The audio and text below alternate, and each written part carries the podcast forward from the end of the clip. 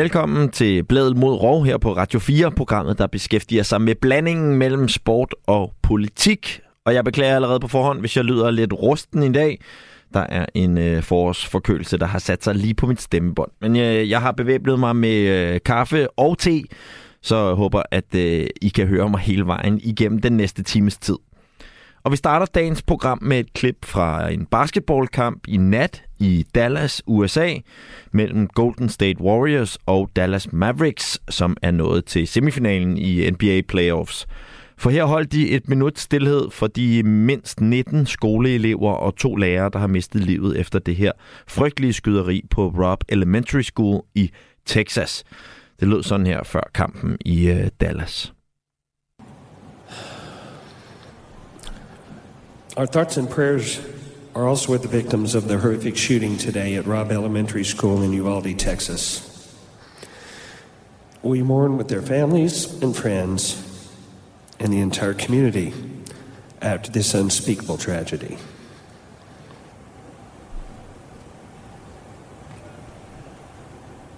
Og derefter altså stillhed i hallen.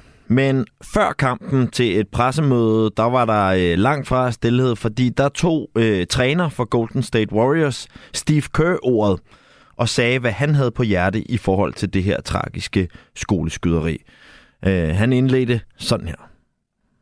I'm not going to talk about basketball. Nothing's uh, happened with our team in the last six hours. We're going to start the same way tonight. Um, any basketball questions uh, don't matter. Um, since we left shoot around, 14 children were killed 400 miles from here, and a, and a teacher. And in the last 10 days, we've had elderly black people killed in a supermarket in Buffalo. We've had Asian churchgoers killed in Southern California, and now we have children murdered at school. When are we going to do something? I'm tired. I'm, I'm so tired of getting up here and offering condolences to, to the devastated families that are out there. I'm so tired of the, excuse me, I'm sorry, I'm tired of the moments of silence. Enough. Ja, et stærkt og rørende øjeblik, da øh, Golden State Warriors træner Steve Kerr altså øh, tog ordet og øh, lå sit øh, hjerte tale helt tydeligt øh, ved det her pressemøde inden kampen. Derudover så øh, viste han også lige, at han har helt styr på lovgivningen omkring våben i USA og henvendte sig i øvrigt også direkte til senatorerne i amerikansk politik. Det lød sådan her. There's 50 senators right now who refuse to vote on H.R. 8, which is a background check rule that the House passed a couple of years ago. It's been sitting there for two years. And there's a reason they won't vote on it to hold on to power. So I ask you, Mitch McConnell, I ask all of you senators who refuse to do anything about the violence and school shootings and supermarket shootings, I ask you, are you going to put your own desire for power ahead of the lives of our children and our elderly and our churchgoers? Because that's what it looks like. It's what we do every week. So I'm fed up. I've had enough. We're going to play the game tonight, but I want every person here, every person listening to this, to think about your own child or grandchild or mother or father or sister, brother. How would you feel if this happened to you today? We can't get numb to this. We can't sit here and just read about it and go, well, let's have a moment of silence. Yeah, go Dubs, you know. Come on, Mavs, let's go.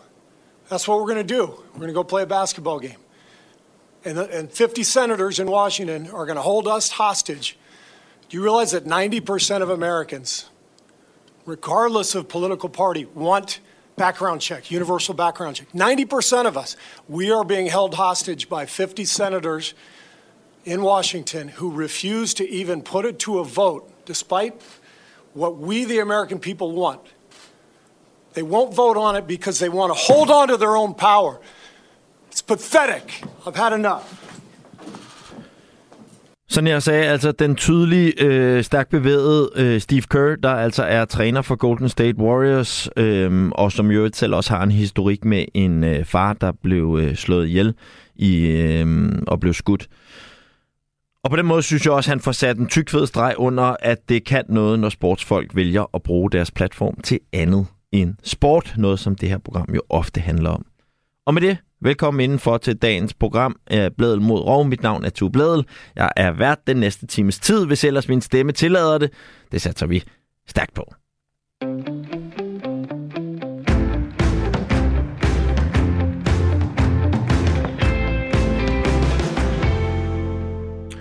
I mandags, undskyld mig, der stod håndboldspilleren Jakob Hessellund fra Lemvi Typerøn håndbold frem i en TV2-artikel og fortalte om hans seksualitet. Det var første gang i 20 år, at en mandlig dansk håndboldspiller er sprunget ud som homoseksuel. Og nu har jeg så fornøjelsen af at kunne byde ham velkommen til programmet. Hej Jakob. Hej Tu. Og velkommen til. Jo, tak. Tak for det. Dejligt, at du vil være øh, med os i dag. Øh, Jakob, jeg kan forstå, at du øh, valgte at øh, tage ordet i, øh, i omklædningsrummet. Øh, kan du sige lidt om, hvad, hvad det var, du sagde der? Ja, det kan jeg godt. Jamen, øh, vi var egentlig øh, på tasken til at gå på, øh, på en pause fra øh, sæsonen. Øh, og øh, lige få sagt god ferie, og øh, i, i den forbindelse fik jeg egentlig øh, givet ordet af min øh, direktør Søren, som øh, ja, gav mig muligheden for at få sagt øh, det, jeg gerne vil sige, og som jeg egentlig har haft lyst til længe at sige til mine holdkammerater, men, øh, men ja, det, det blev så på det tidspunkt, og, og der jeg ligesom fandt øh, mod til at få det gjort. Øhm, ja. Og hvad er egentlig ordvalget, når man står der i omklædningsrummet? Kan du huske det? Hvad var de præcise ord, du ligesom øh, valgte at sætte på det? Jamen, øhm, det var noget i retning med, som jeg også selv har skrevet ud på min øh, platform, at jeg har, har gået med de her tanker længe, øh, og de har fyldt meget for mig. Øh, og øh, nu var jeg så nået til, til den beslutning, at, at nu skulle det være, og nu skulle øh, de inddrages i, i de tanker, at øh, jeg havde været i tvivl omkring min seksualitet, øh, men også efterhånden nået til den erkendelse, at, øh, at øh, det var jeg ikke så meget længere, og jeg var klar til ligesom at stå ved min personlighed og, og min seksualitet. Og Jacob, var det, øh, du siger du, det var noget, har det været planlagt øh, øh, længe, eller hvordan kan det være, at tiden var rigtig lige der? Ja, men det ved jeg ikke. Altså, jeg, det, var, det, var, det var der, jeg ligesom kunne mærke, at, øh, at jeg var ved at være klar til det. Øhm, det har jo nok egentlig været undervejs i, i lang tid, øhm, men øhm, ja, altså, jeg kan også godt nogle gange have lyst til at cykle op ad et bjerg, men at finde modet og finde viljen til at så tage den, det sidste stykke op ad det stejle stykke, det, det, det har været lidt undervejs, øh, men, men det er jo så blevet nu, mm. kan man mhm. sige. Og hvad, hvordan, har, hvordan har de sidste par, par døgn så været, og, og hvordan var reaktionerne fra, øh, fra holdkammeraterne i, i omklædningen? Jamen, de var rigtig fine. Øh, ja, overraskende gode. Øh, men øh, det er nogle gode holdkammerater, jeg har, så, øh, så, så det, var, det var egentlig bare dejligt at blive bekræftet i, at, øh, ja, at det er nogle gode holdkammerater. Øhm, nej, de, de respekterede det og lykønskede, og øh, ja, vi skulle alligevel øh, kramme farvel, øh, som vi skulle på ferie, så, øh, så ja, det, det blev taget rigtig godt imod. Øhm, ja. Og Jacob, øh, er det her udover, at det jo øh, har været, øh, som du også øh, siger, øh, med god grund jo noget, der har fyldt meget for dig. Øh, hvad har, hvis vi skal prøve sådan ligesom at, at, at kigge øh, på de lidt større linjer i det, hvad er det for nogle ting, der er med til, nu beskriver det før som sådan en, en, en sidste stykke op ad et meget stejlt bjerg, hvad er det for nogle ting, der har været med til at, at, at, at ligesom gøre, at det har føltes som, som, som det her bjerg, der skulle bestiges? Mm. Jamen, for mig har det handlet om at øh, først og fremmest øh, selv øh, nå til den der erkendelse, mm. øh, at det er sgu okay at have den seksualitet, som, øh, som jeg har. Øh, og, og den erkendelse, øh, den har jo nået, i, den har jo skulle søge andre steder end, end blandt øh, mine holdkammerater, for dem har jeg ikke øh, brugt i processen, men jeg har brugt min familie, og jeg har brugt... Øh, jamen, psykologer, sportspsykologer og øh, andre nære venner, øh, som har været med til at kan man sige, give mig et sprog omkring det, og øh, lad mig føle, at det, at det, det er sgu okay, og jeg, jeg er jo så meget mere end øh, min seksualitet. Øh, det var så den ene del af det, og den anden del har været, at øh, ja, der har ikke, øh, jeg har jo savnet den der åbenhed, der jo ikke har været kvæg, der ikke har været øh, rigtig øh, nogen øh, fortilfælde øh, inden mig. Øh, så, så har jeg har også ønsket, at der skulle være en eller anden åbenhed omkring det, øh, ja, udefra. Og er der, altså, øh, har det været sværere for dig at springe ud øh, i form af, at dit arbejde nogle gange har været at være håndboldspiller øh, frem for alt muligt andet, øh, føler du? Ja, det vil jeg nok ikke afvise, det har været. Øhm, det, ja, håndbold øh, og, og topidræt er jo under stor bevågenhed, så selvfølgelig, øhm, selvfølgelig fylder det da også noget, hvad, hvordan øh, omverdenen reagerer, og øhm, ja, øh, hvordan det bliver taget imod, og øh, så, så helt klart, det har da også spillet ind øh, undervejs. Fyldte du egentlig med øh, i sidste uge her i programmet, der talte vi om ham, øh, den engelske fodboldspiller Jake Daniels, øh, som der som den øh, også første aktive britiske fodboldspiller øh, på den mandlige side øh, sprang ud som homoseksuel. Mm. Fulgte du med den historie? Nej, øh, jeg har læst den. Jeg har, ikke, jeg har hørt ikke lige præcis jeres program, men nej, nej, jeg, jeg tænker også bare historien. Øh, overskrifterne. Ja, ja, ja, ja. Og hvad, hvad tænkte du om det, da du læste det? Var der, hvad, hentede du noget inspiration der, eller, øhm, eller hvad for nogle tanker satte det i gang?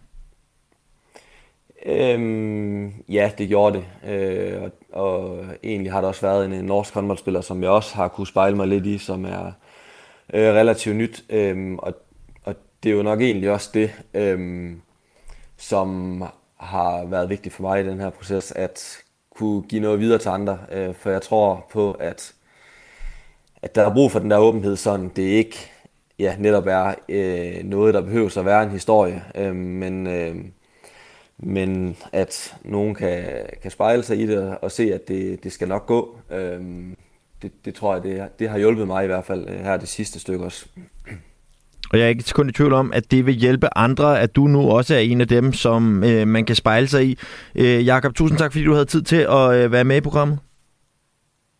Det var så lidt. Velkommen med efternavnet Hesselund, som altså er håndboldspiller i øh, Lemvi Tyborøn.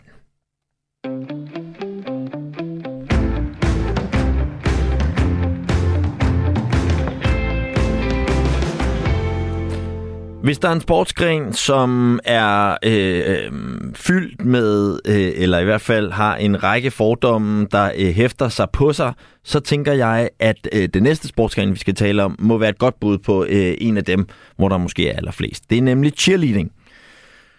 Og hvis du spørger cheerleaders i Danmark, øh, så vil du også opleve, at de øh, rigtig tit støder på nogle af de her fordomme, som folk har erhvervet sig fra øh, typisk halvdårlige teenage Hollywood-film, såsom High School Musical eller Bring It On. Øhm, for den måde, som cheerleading ofte bliver portrætteret på i Hollywood-film, er øh, meget langt fra virkeligheden. Det øh, har man blandt andet kunne øh, læse, hvis man havde øh, fulgt Magnus Højlund, som for nylig har forsvaret DM-titlen og er hjemvendt fra Orlando for nylig i Florida, hvor øh, det danske cheerleading-landshold har deltaget ved VM. Og øh, derfor er jeg nu øh, glad for at kunne sige øh, velkommen til programmet, Magnus. Hej, ja, tak skal du have. og tillykke med det forsvarende DM-trofæ. Jamen, tusind, tusind tak for det. Og lad os så lige starte med at høre, hvor stor, øh, eller snarere, hvad er forskellen på at konkurrere i cheerleading i Orlando i modsætning til i for eksempel Rødovre? Jamen, der er jo en øh, kæmpe forskel. Øh, når man er til udlandske konkurrencer, og især i hvert fald øh, den ene gang, vi nu har været med over i USA, en helt anden verden. Øh, det er meget større, og der er mange flere sådan, øh, publikummer. Og øh, nu har vi så heldigvis øh, lige her i sidste weekend, øh, der var der jo DM, øh, og det var det største i, i Danmark hidtil. Øh, og så det, det, det mindede lidt om det, men øh, der var noget færre tilhængere til det her. Så det, det er mængden af tilskuere, der er i hvert fald en helt stor forskel. Og så de her øh, fordomme, som jeg også øh, talte om indledningsvis. Hvad er det typisk for nogle fordomme, som du støder på omkring øh, din sportsgren? Jamen, når jeg, øh, når jeg nævner, at jeg er cheerleader, så er der jo rigtig mange af mine kammerater, i hvert fald i starten. Øh, især gutterne, de, sådan, de, de tror, at jeg tager pis på dem. og siger, ja ja, den er god med dig. Øh, og så er der mange, der tror, at det er noget, hvor vi støtter et amerikansk fodboldhold, og så er det meget med pongponger. Det er det, som folk de, sådan, de antager det som. Ja, klart. Øhm, og hvis du så skulle øh, sætte the record straight en gang for alle, hvad er det så, sporten egentlig er? Jamen, det, det er en virkelig, virkelig fysisk hård sportsgren. Øh, altså, vi kaster rundt med folk, og så den skal være fysisk stærk. Ja, øh, ja skide hårdt. Og så har vi så lidt, øh, lidt hvor vi også sådan kaster rundt med os selv, altså laver nogle rapper flikflaks og stående baglandssaltometaler på, på jorden og sådan noget. Så det er sådan en god blanding af, af sådan noget akrobatik og sådan noget øh, springgymnastik. Det, det, det er den måde, jeg sådan kan forklare det sådan, øh, på den mest simple måde, hvad, hvad det, det er cheerleading. Og øh, de her øh, fordomme, er de så blevet banet af vejen, når du oplever at øh, være i USA, øh, hvor at sporten jo er meget, meget større, eller er det i virkeligheden de samme fordomme, man også støder på der?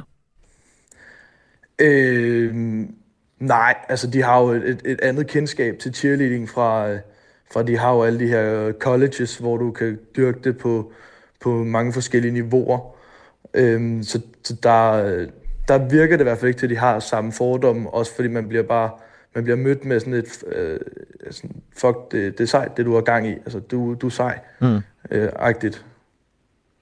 Og øh, hvor langt kan man komme i den her øh, sport, hvis man øh, lykkes med øh, ikke bare at være blandt de bedste i Danmark, men, øh, men også kunne øh, gøre sig med for eksempel nogle af de øh, store i USA? Jamen, altså man kan jo sige, øh, sporten blev her ved sidste OL øh, anerkendt som en sportsgren, hvor man kan komme til OL. Øh, så det er jo nok det største, man kan komme med til. Øh, dog er desværre den ikke med i Frankrig her næste gang, men i 2028, mener jeg, der kan man faktisk øh, øh, der kan man komme til at deltage ved, ved OL. Det er jo sådan, vil jeg mene, at nok er det største, man kan, man kan opnå. Og øh, hvad, hvor langt er du fra at øh, kunne øh, melde dig der under fanen til OL? Jamen, det er da helt klart min målsætning, at, øh, at jeg skal med forhåbning om sammen med det danske øh, landshold skal til, til OL. Det, man skal jo hellere drømme, drømme stort og sigte, sigte efter solen. Absolut. Øh, I hvert fald øh, alt god karma og held og lykke herfra. Øh, tusind, tusind tak skal du have. Øh, siger vi til øh, Magnus Jøllund, som jo altså er cheerleader i øh, Rødovre Cheerleading Klub og netop vendt hjem fra at have konkurreret i Orlando, USA.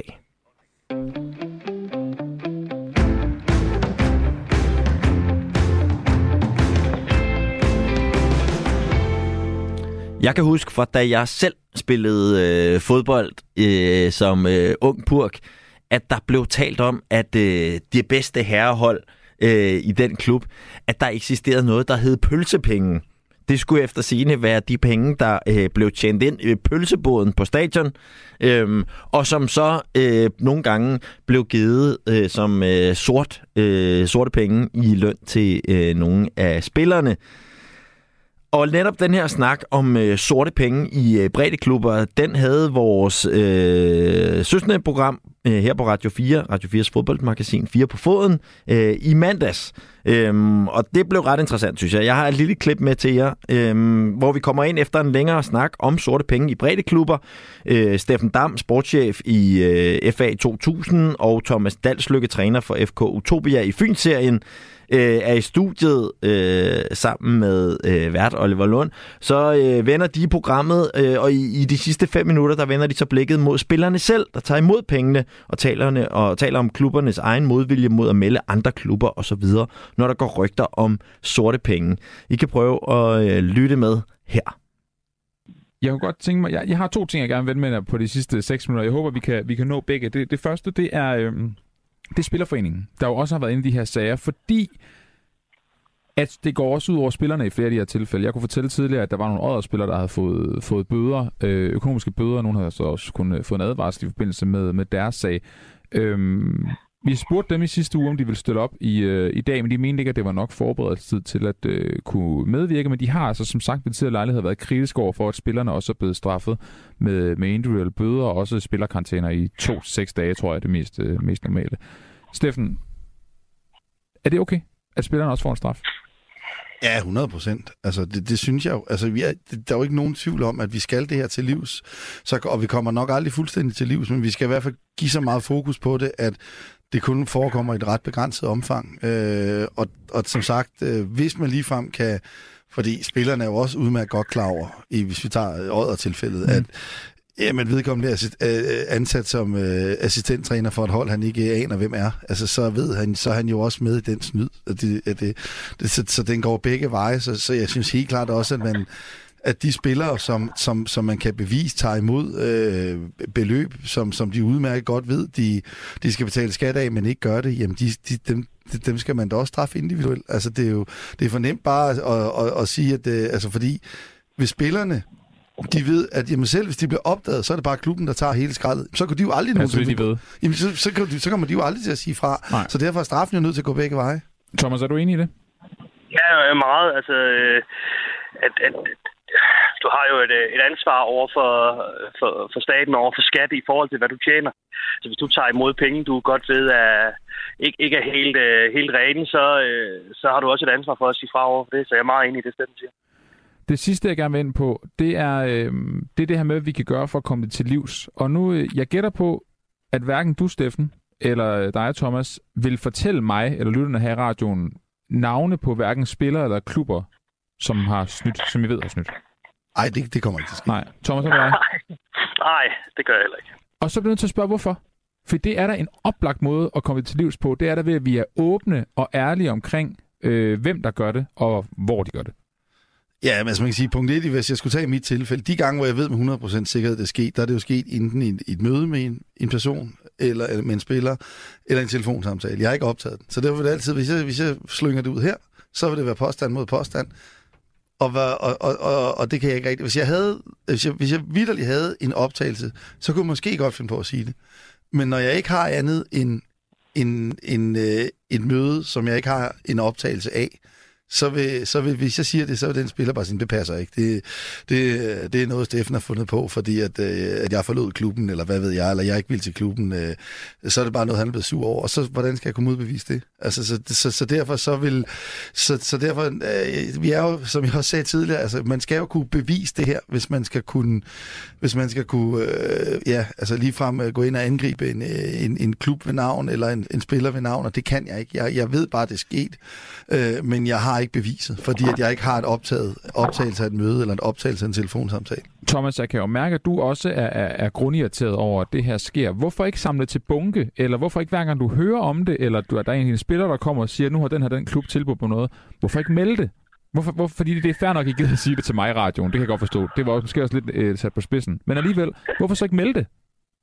Jo, men det, det vil jeg da også, øh, det vil jeg da også overveje fremadrettet, når jeg hører om det. Øh, hvis jeg lige konkret, jeg er meget enig i det, Steffen siger, altså det, det bliver påstand mod påstand, som er rent juridisk, men der ligger også det i det, at, at den klub, hvorfra jeg, jeg kender mit, mit tydeligste eksempel, de har jo lagt deres, deres stil om, og blandt andet fyret deres sportschef på baggrund af, af noget af det her. Så, så, så det er jo også fordi, at der er ikke nogen grund til at trække dem frem nu, hvor de et eller andet sted har, har ryddet op.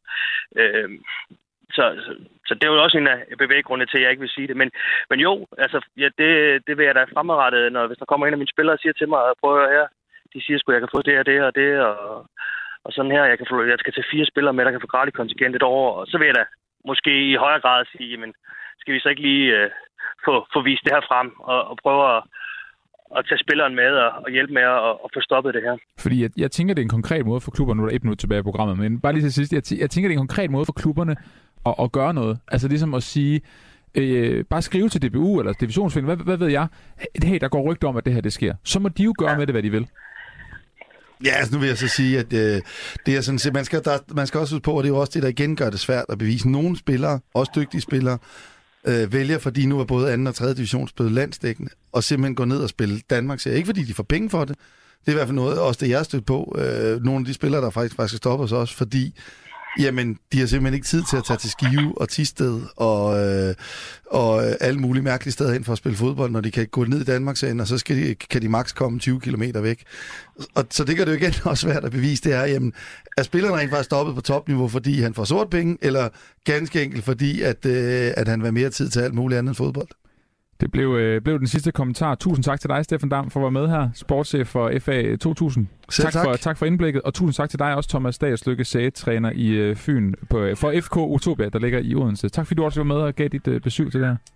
Det var så let. Og så Ja, det sagde de altså øh, begge to til øh, vært Oliver Breum, som jeg fik kaldt Oliver Lund før øh, oplægget her øh, i snakken om sorte penge i øh, programmet 4 på foden, som du kan finde der, hvor at du finder din podcasts. Thank you.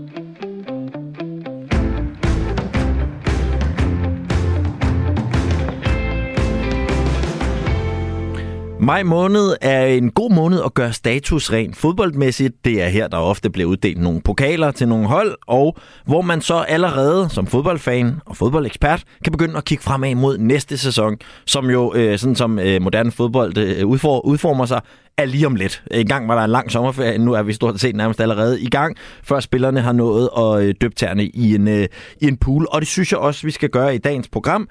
Og i stedet for at gøre det på herresiden, hvor at der måske ikke er så meget på spil længere, det er de samme øh, tre-fire klubber, øh, som man så kan øh, snakke om, hvem der kommer til at vinde mesterskabet øh, næste år, så har jeg i hvert fald en fornemmelse af, at på kvindesiden, der er der måske lidt flere muligheder for, at der kan nå at ske noget mere på en øh, sæson.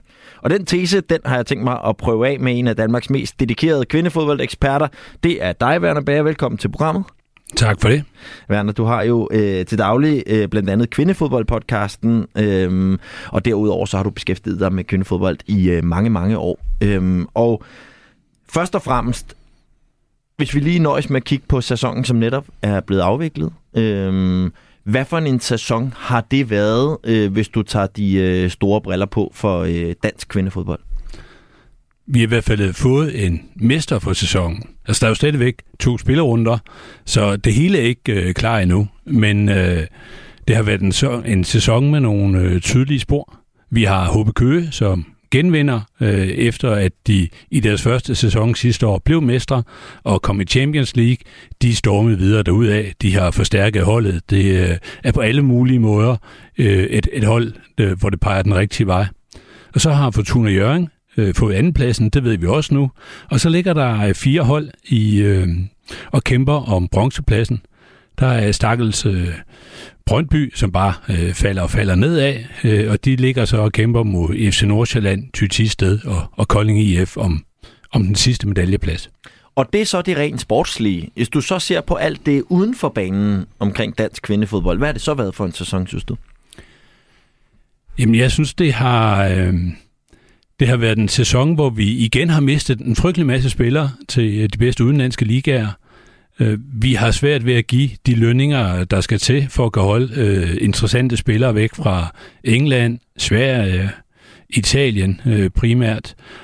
Og øh, det kommer der nok kun mere af. Altså vi, mm. øh, vi, vi har, synes jeg, at gå en lille smule i stå i forhold til at investere i vores egen liga. Øh, det gør de i HB Køge, men, men de fleste andre hold, øh, de hænger lidt efter. Der begynder at være lidt bevægelser rundt omkring, men øh, der kunne godt ske mere. Ja, og nu ved jeg godt, det er træls, at man, øh, jeg ender i alligevel i sådan en sammenligning med herrefodbold, øh, men der er det som om, vi fejrer, når vi sender nogle af vores store stjerner ud i de endnu større ligaer. Men er det så fordi, at der har vi altid, eller i meget højere grad, det næste hul, det næste kul klar, øh, og det er der ikke i samme grad på, på, øh, på kvindesiden, siden at du tøver lidt mere ved at, at fejre, at de her øh, spillere er, er taget udlands. Altså jeg vil sige, der er nogle af dem, der er taget afsted, som jeg synes har været det helt rigtige, både for dem selv og for landsholdet. Men når der er 18-19-årige talenter, øh, der tager afsted, som jeg ikke synes er, er færdige til at gøre det endnu, der vil have bedre øh, af at udvikle sig herhjemme, øh, så synes jeg, det er en skam. Og jeg synes, at det vil klæde ligaen, at der er lidt flere øh, rutinerede kræfter, der ligesom kan, kan drive øh, udviklingen på, på de enkelte hold. Altså, når det så er sagt, så er det også altså, trods alt fedt, at det så åbner op for, at vi kan se en, en masse talenter rundt omkring på de danske stadions. Hvis vi skal sætte nogle navne på, hvad er det så konkret for nogle spillere, som du synes måske har været en postgang for hurtigt ude i forhold til at kaste sig ud i et udlandseventyr?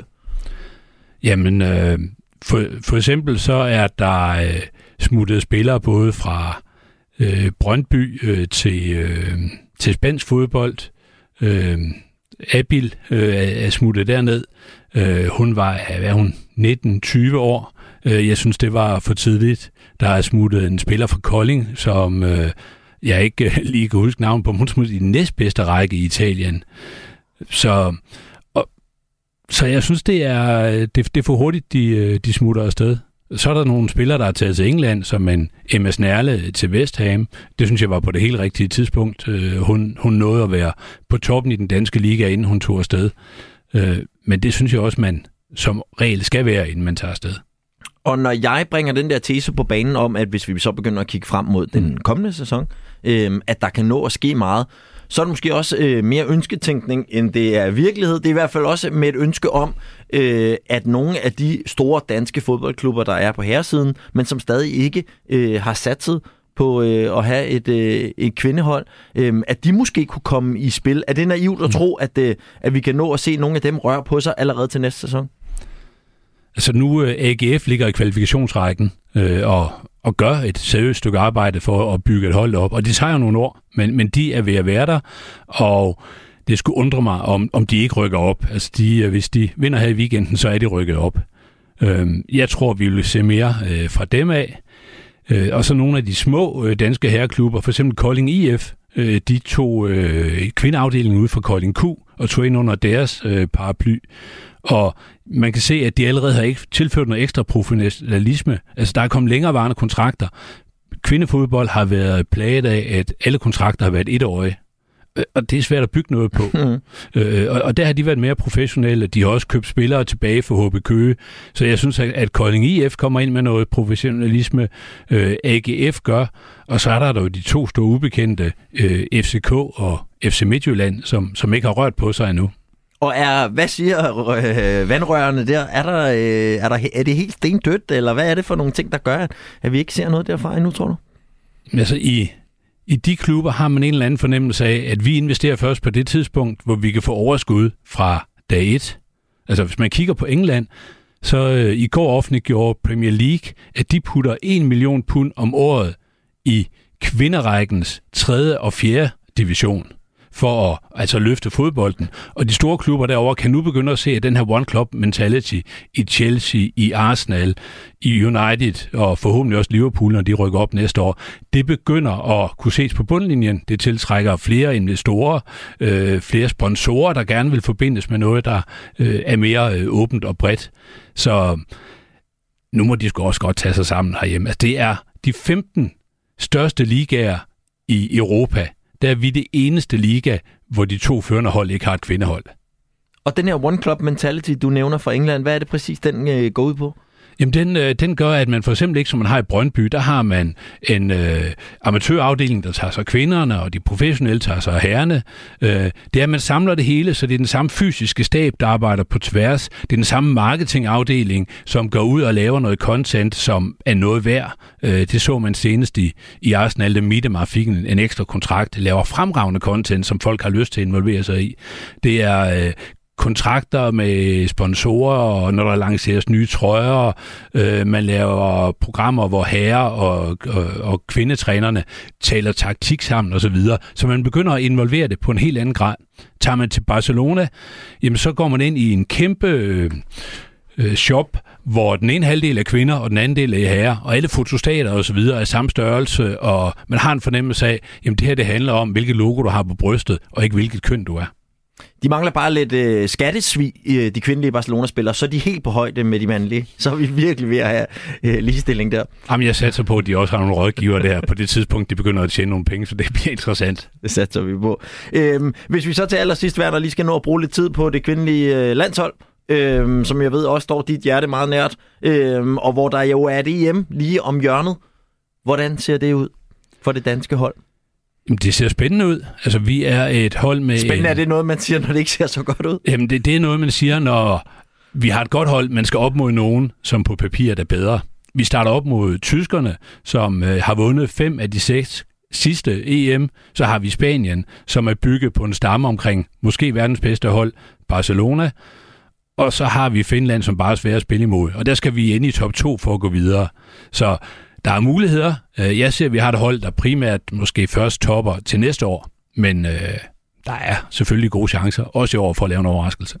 Det satser vi på. Øh, Werner Bære, tusind tak for besøget. Velbekomme. kvindefodboldekspert, og øh, den ene øh, halvdel i øh, Kvindefodbold-podcasten, som du også kan finde der, hvor du normalt finder din øh, podcast. Tusind tak for besøget.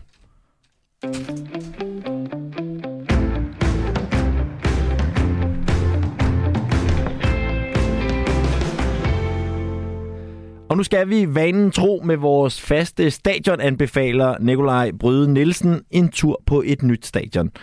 Nikolaj er grundlægger af Groundhopping Tours og stifter af landsholdsrejser og har gjort det til sit vigtigste embede her i livet at besøge så mange fodboldstadion som muligt for at fortælle om kulturen omkring de her fodboldstadions. En dag, der tager, øh, i dag, der tager Nikolaj os med til Irland og øh, til dagen, hvor Danmark kvalificerede sig til VM med en 5-1 sejr over Irland. Så altså en øh, dejlig tur i historiebøgerne her med vores stadionhopper Nikolaj.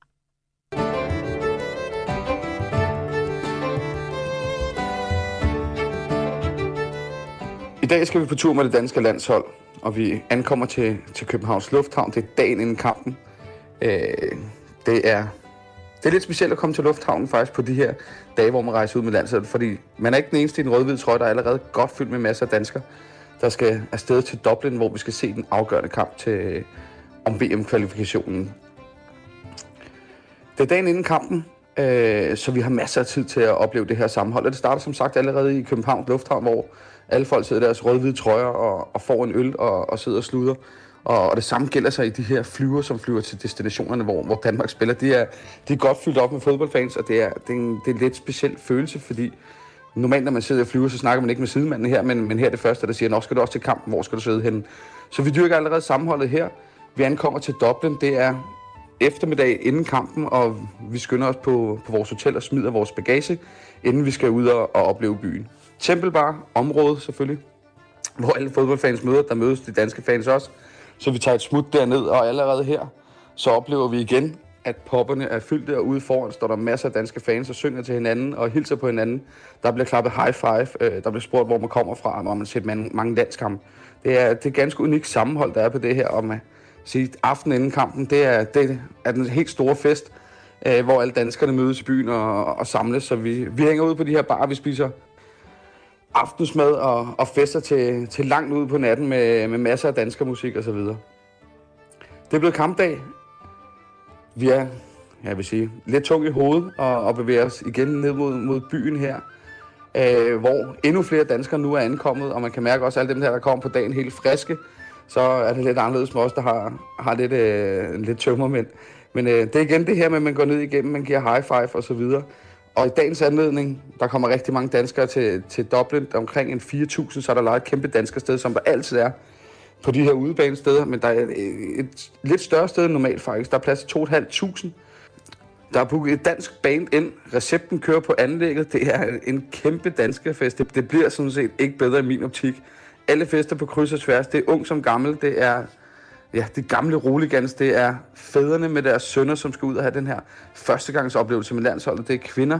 Øh, der er ikke rigtig noget socialt skæld her. Det er alle, der, der virkelig er sammen med, med det, om det kring det danske landshold. Det synes jeg faktisk er, er rigtig, rigtig smukt. Der er altid sådan en fanmars her til stadion, men vi bevæger os alligevel lidt tidligere end den her fanmars ud til stadion, fordi jeg vil rigtig gerne opleve den her irske fankultur. Øh, omkring stadion, der er masser af bar, omkring det her Viva Stadion, hvor alle ierne de mødes. Vi kommer derud, en, en lidt større dansk gruppe, har lidt svært ved at finde pladser på de her bar, men, men sjovt nok, så bliver vi nærmest klappet ind, og der bliver givet high five for alle de her ier, de er rigtig, rigtig imødekommende, og vi egentlig bare snakker om aftens kamp, som er, er kæmpestor og handler om en, en plads til, til en VM-slutrunde. Så der hersker en, en rigtig, rigtig god stemning blandt fansene, og vi bruger timerne på, på popperne ude omkring stadion sammen med de her ier og snakker fodbold. Det er nu ved at være kamptid. Vi skal på Viva Stadion. 4.000 danskere har taget turen. Det bliver forventningerne er helt vanvittige, og allerede ved indgangene er, er der virkelig højt humør. Danskerne har et helt hjørne her på stadion, og stort set hele inden til byen. Der er en vanvittig stemning inden kampen. Det bliver 0-0 på hjemmebane. Alle forventer, at, øh, at vi går sikkert videre. Øh, men at man har stadigvæk den her lidt nervøsitet i kroppen. Der sker desværre det. Vi kommer bagud 1-0. Hele Aviva Stadion med de her i, og det vælter mildest talt. Jeg har aldrig faktisk, jeg har været på rigtig, rigtig mange stadioner, som jeg har aldrig hørt så stort et brøl, som der kom her, da de kommer foran 1-0, og nærmest tror, de skal til, til VM. Men øh, vi kender jo alle historien. Vi kører dem ud af banen resten af kampen. Vinder 5-1. Jeg vil sige, sådan, det er en af de helt specielle oplevelser at stå til en kvalkamp og kvalificere sig direkte i sådan en playoff. Altså gamle mænd, unge, som, unge børn, alle krammer hinanden, folk vælter rundt, kysser hinanden på kinderne. Øh, det er den her, de her magiske oplevelser og magiske øjeblikke, man ligesom tager på stadion for at opleve i min optik. Det er det, er det der er det hele værd at rejse rundt og stå i Armenien og tabe osv. Det er, når man får de her unikke, specielle moments, hvor alt går op i en højere enhed, øh, og man får en helt speciel øh, følelse i kroppen. Vi går videre. Festen fortsætter inde på stadion en times tid, men nu er det på tide, at vi sætter kursen tilbage mod byen. Alle danskere simpelthen her. Det er, det er en af de helt specielle ting. Der bliver klappet for alle irernes side, hele vejen ned igennem de her bargader inde på barne. Øh, der bliver klappet, givet high five, og det er sådan lidt det landsholdet, det kan. Det er, man er sådan lidt, selvfølgelig er man kæmpe rivaler, men man er sgu lidt sammen om det, og man har dyb respekt for det øh, for hinanden. Så på trods af, at man taber, så kan man sgu godt give den anden, øh, de andre fans en klapsalve og, og give dem den dybe respekt. Så jeg vil sige til folk, der ikke har været ude til se det her landskamp, kom ud, dyrk sammenhold blandt de danske fans, og få den her specielle oplevelse, hvor alle fansene de kan på kryds og tværs. Det er, det er sådan noget ret specielt øh, omkring de her landsholdskampe.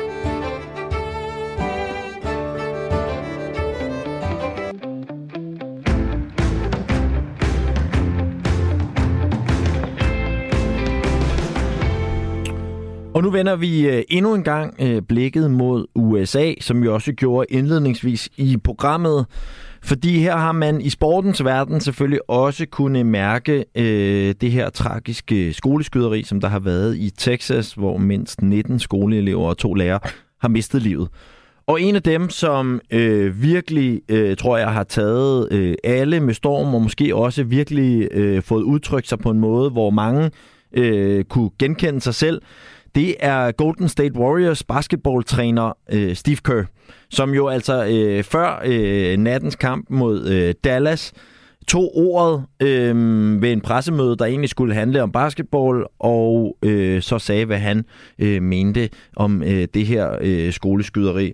Og øh, han er på mange måder på alles læber nu. Jeg har set folk, som ikke, øh, jeg vil tro nærmest aner, at øh, hvad NBA står for, øh, dele det her, den her video med Steve Kerr i løbet af i dag. Så jeg tænkte, at det kunne måske være et meget godt tidspunkt, at vi så også lige lærer lidt om øh, den gode Steve Kerr. Og til at hjælpe mig med det, der har jeg øh, selvfølgelig ringet til dig, Morten Stig Jensen. Velkommen til programmet. Mange tak. Morten, du øh, har jo øh, NBA-podcasten øh, her på øh, Radio 4, som hedder øh, Boss Beat, og derudover har du beskæftiget dig med NBA i øh, rigtig, rigtig mange år. Øhm, Morten, jeg ved, at du selvfølgelig også har set det her klip, men øh, jeg tænker, at vi lige øh, spiller en lille snas for det i, øh, igen, sådan så at øh, alle lige er med. Det kommer her. I'm not going to talk about basketball. Nothing's uh, happened with our team in the last six hours. We're going to start the same way tonight. Um, any basketball questions uh, don't matter. Um, since we left shoot around, 14 children were killed 400 miles from here, and a, and a teacher. And in the last 10 days, we've had elderly black people killed in a supermarket in Buffalo. We've had Asian churchgoers killed in Southern California, and now we have children murdered at school. When are we going to do something? I'm tired. I'm, I'm so tired of getting up here and Ja, sådan her øh, lyder det altså, da den stærkt bevægede Steve Kerr, han tog øh, ordet inden øh, basketballkampen mellem Dallas Mavericks og øh, Golden State Warriors. Morten, øh, hvad tænkte du selv, da du øh, så det her klip? Jeg tænkte ikke, at det var særlig overraskende. Steve Kerr har altid været meget øh, passioneret omkring de problemer, der er i USA, og især det, som, som, som man kalder gun violence. Altså, det, øh, det, er jo ikke, det er ikke første gang, vi ser ham øh, stabilisere de problemer, der er i USA. Jeg tror, det er første gang, vi ser ham være så emotionel, og det er jo også selvfølgelig på baggrund af den altså, tragiske hændelse i, i går, hvor det er, det er små børn jo, som, som, som der bliver slået ihjel. Øh, og han har også en, en personlig, øh, skal man sige, historie til at, og, og en, en personlig årsag til igen også at være imod alt, hvad der hedder gun violence. Hans egen far, Malcolm Kerr, øh, blev et offer for et attentat i 1984. Så øh, det er jo noget, der ligger tæt på hjerte for den gode Steve Kerr.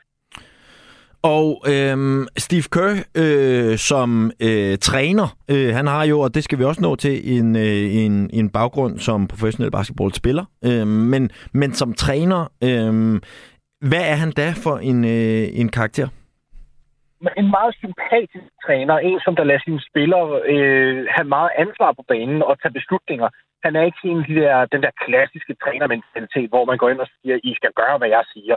Han tror på, at et træners job, det er at sætte spillerne i en position, hvor de kan få lov til at være sig selv, fordi på den måde får man den bedste version af sig selv. Og så træder han faktisk lidt til side, og så siger han, prøv at høre, I har ansvar, I har selvbestemmelse over, hvordan I kører jeres angreb og jeres forsvar, og øh, så stoler jeg på jer.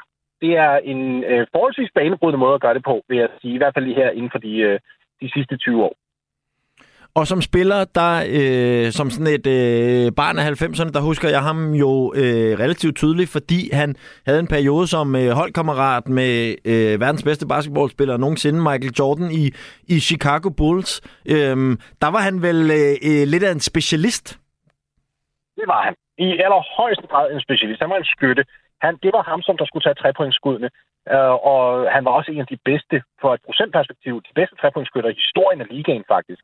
I 1997, der var han årsagen til, Chicago vinder mesterskabet der i, i kamp 6 mod Utah. Uh, Michael Jordan har bolden, og de, Utah ender med at sende et dobbeltteam, altså to spillere hen mod Jordan. Han finder så en helt åben Steve Kerr, der nærmest bare træder ind i det perfekte skud. Sætter den, og så vinder Chicago altså deres femte titel øh, i, i, i 97. Så han har om noget nogle øh, fantastiske momenter i sin NBA-karriere. Og Morten, hvis vi så lige her til sidst øh, kort, og jeg ved, du skal til at videre, så jeg lover øh, ikke at holde på dig for længe, øh, men øh, altså, hvis vi så lige vender til blikket tilbage mod den her tragedie i Texas og det her skoleskyderi, øh, er der allerede nu andre reaktioner ude fra øh, nogle af spillere eller trænere i, øh, i NBA, og forventer du, der kommer flere?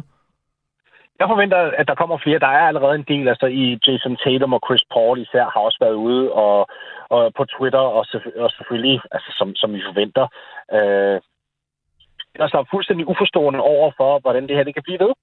Um, problemet er jo nok bare, at til trods for, at NBA-spillerne træder op og siger, at det her det er ikke okay, ligesom så mange andre gør, politikere og privatpersoner, så må man jo stille spørgsmålstegn til, om det overhovedet er noget, der ændrer sig, øh, nu når man tager USA's karakter i mente. Men ja, der er absolut reaktioner derovre fra. Øh, hele kampen i går, kan man også sige, blev ikke, jeg vil ikke sige ødelagt, men der var utrolig mange af, af mine kollegaer derovre, der simpelthen sad og sagde, jeg kan ikke tænke på basketball lige nu, jeg skal tage væk en kamp, men det er ikke det, der, er, der fylder i mit hoved lige nu, øh, hvilket jeg jo fuldstændig forstå. Og det sagde øh, Morten Stig Jensen, NBA-ekspert og vært på øh, Beater her på Radio 4. Tusind tak for det, Morten. Mange tak.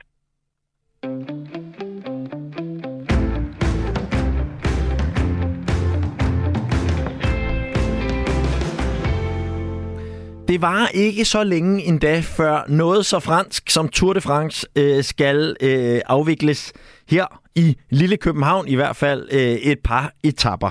Og en af de personer, som vi kommer til at se alle sammen rigtig meget på skærmen i den sammenhæng, det bliver jo selvfølgelig tidligere professionel cykelrytter og nu cykelkommentator Rolf Sørensen.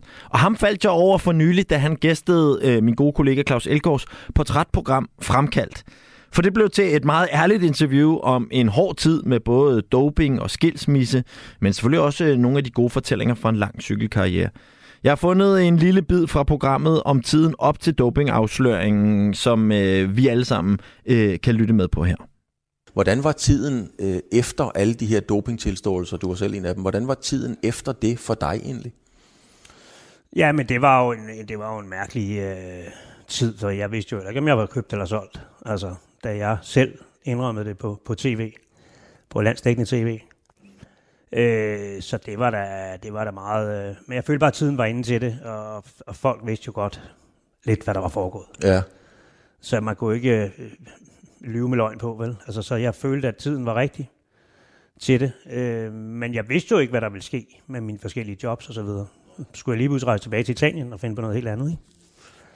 Men øh, der er den første, der ringede fem minutter efter, at vi var gået af, det var Bjørn Ries. Og så hvis du, uh, hvis det går helt af helvede til, det var det på et tidspunkt, jeg mener, han havde hold med, med slægtbrødrene, nogle af de store hold der på det tidspunkt, han havde. Ja. Og han sagde, hvis det går helt galt, så er du sportsdirektør fra i morgen på mit hold. Okay. Så, så hvis der er nogen, der tænker, at vi var rivaler, ja, det var vi måske, men vi, er, vi, Jeg skulle lige, jeg vi skulle passer lige, på hinanden. Jeg skulle lige til at spørge, det er der, en, det er der en historie, som kommer om ikke bag på mig, men alligevel lidt, kan man Nej, sige. men vi, vi, Bjarne er jo også med i min nye bog her. Ja. Han brugte en hel dag på det. Øhm, så vi er, vi er der sgu for hinanden, når der er noget med brænder. Når lokummet brænder der, ja. Hvordan, øh, hvordan havde du det i den periode, altså, altså fra du har taget beslutningen og siger, nu står jeg frem, til du ligesom gjorde det? Ja, men det var jo- op til var jeg, var jeg nervøs over, hvordan det skulle få, hvad der skulle ske. Men, men, men det, det er jo en sjov ting. ikke? Man indrømmede faktisk, at man havde fejlet og gjort noget forkert. Og så var anerkendelsen nærmest total. Der er selvfølgelig altid nogen, der stadigvæk øh, skød på skarpt efter en. Men de fleste øh, klappede mig nærmest på skuldrene og sagde, det, det var godt gået. Det var godt, du sagde, og Ja, gjorde sådan. ja. Meget mystisk i virkeligheden. Ja. Så var det en overraskende reaktion for dig? Ja, det, det var det lidt, synes jeg. Jeg troede måske, det havde delt vandene noget mere. trods alt. Hvordan var det så for dig i den periode, inden du, du står frem? Fordi der kører jo de her bander og Rolf Ren og alt det der. Mm. Det er jo sådan en helt talemåde. Altså når, hvis man sad og diskuterede, og man var uenig, så var der en, der sagde Rolf Ren. Mm. Hvordan havde du det med, at den der florerede? Jamen, det var jo en af grundene til, at, at, at faktisk, at jeg gik frem med det. Ja. Øh, fordi det kunne jeg jo godt se. At øh, det tog jo om, så det var jo Faltoft og hvad hedder han, hans marker der, ikke, der, der fandt på det der. Øh, og det blev jo lige pludselig landsdækkende, det der. Øh, og jeg har mødt Peter Faltoft flere gange efter, og han sagde, jeg skulle ked af det endte sådan. Det var, det var bare sådan en practical joke. Og han, er, han elsker jo cykelsport. Han er vild med cykling. Øh, så, så jeg har det ikke noget... På det tidspunkt, lige da det skete, der, der var- havde jeg det lidt stramt med det. Jeg tænkte, kæft en idiot, ikke? Men altså, øh, sidenhen forstod jeg jo godt, at det var jo næsten en, næsten en gave til mig, så jeg kunne få, få det ud, fordi det var, Var var jo det- inde i systemet. Ikke? Var det en lettelse? Ja, på nogle punkter ja. Men altså, jeg har jo skulle leve med det øh, i mange år, så, så på, lidt var det. Øh, men, men det- den lettelse, der var nok allerede kommet, fordi beslutningen var taget, kan man sige. Ikke? Og med det, så nåede vi til øh, vejs ende i øh, dagens udgave af Blædel mod Rov, hvor vi jo altså øh, både kom omkring nogle reaktioner fra sportens verden på det her øh, frygtelige skoleskyderi i øh, Texas. Derudover så øh, lærte vi også lidt om, hvordan at cheerleading som sportsgren i virkeligheden foregår, øh, og jeg kan så afsløre, det er lidt anderledes, end hvad du har set i American Pie, eller hvilken amerikansk øh, teenagefilm, du nu har som reference til, øh, til cheerleading. Øhm, og derudover så øh, talte vi også med Jakob, øh, den første danske mandlige håndboldspiller i 20 år, der øh, springer ud som homoseksuel, gjorde han tidligere på ugen. Øh, jeg synes, det var øh, virkelig, virkelig øh, interessant at høre, øh, hvordan at han jo har brugt virkelig mange kræfter tydeligvis, og øh, gået nærmest sådan øh, systematisk til værks i forhold til at tale med sportspsykologer og selvfølgelig også øh, familiemedlemmer, før at han følte sig klar til at melde ud til øh, omklædningsrummet og øh, holdkammeraterne, øh, hvilken seksualitet han har. Øh, og det siger vel også lidt om, øh, hvor vi står i forhold til, øh, til, at der helt tydeligt stadig er nogle problemer i professionel både håndbold og fodbold i forhold til at omfavne folk uanset deres seksualitet, når man er nødt til øh, nærmest at øh, forberede sig rundt om øh, sit egen sport i øh, lang tid, før man endelig øh, tager sig mod til at fortælle nogle af dem, man i virkeligheden vel burde have sparet med, altså i den bedste af alle verdener, øh, som Jakob også var lidt inde på, så havde det jo været hans holdkammerater. Han havde øh, været med til at tale om, hvordan at han er ved at finde sin seksualitet, og hvordan man bedst muligt øh, springer ud, måske så over for fans og øh, resten af, af håndboldverdenen. Men det kom altså som det sidste, heldigvis i øh, Jakobs tilfælde, med øh, virkelig, virkelig øh, gode reaktioner fra, øh, fra holdkammeraterne. Og på den måde er han jo den næste i rækken af øh, et par tilfælde, som vi har set de seneste par uger af professionelle atleter, der vælger at springe ud på trods af alle de udfordringer, der er med det. Øh, I øh, England oplevede vi jo også en, øh, en ung spiller øh, have det mod for nylig, så det er da øh, vidunderligt at se. I næste uge der er jeg tilbage igen, vanen tro, her på kanalen, samme tid og sted. Der er masser af god radio på vej til dig øh, her på kanalen, så bliv endelig hængende. Allerførst så får du selvfølgelig øh, nogle øh, friske nyheder. De kommer her, hvor klokken den er blevet 18.